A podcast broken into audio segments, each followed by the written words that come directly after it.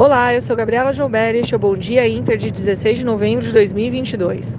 Na última sessão, pré-feriado nacional da Proclamação da República, o Ibovespa encerrou com alta de 0,81%, enquanto nos Estados Unidos as bolsas fecharam no positivo, com dados do PPI abaixo do esperado, otimismo com balanço do Walmart e comentários do Fed.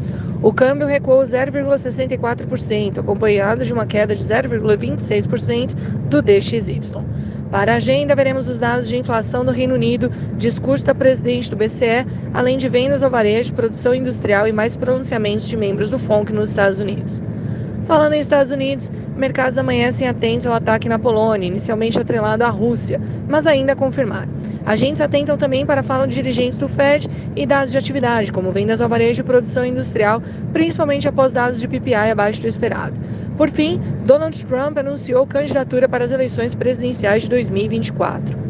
Na Ásia, as bolsas fecharam mistas diante do ataque à Polônia e novos desdobramentos do conflito, mas também processando dados mais fracos de atividade na China, contrapondo o otimismo diante das medidas de flexibilização das restrições de Covid anunciadas pelo governo chinês.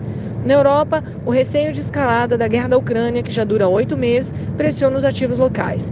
Mercados lá também acompanham falas de dirigentes do BCE e do Banco Central da Inglaterra, com a inflação no Reino Unido chegando a 11,1% em outubro, um novo recorde. Aqui no Brasil, as discussões sobre a remoção dos benefícios sociais do teto de gastos seguem, mas agora sobre o montante, que deve ficar em 175 bi de reais, e o prazo, que pode ser de um ou quatro anos. A emenda deve seguir para o Congresso sem necessidade de sanção presidencial. O presidente eleito Lula participa da COP27 no Egito e informou que fará um pronunciamento hoje ao meio-dia. Na abertura, o índice DXY cai, futuros em Wall Street avançam, assim como os juros das Treasuries. Petróleo também queda.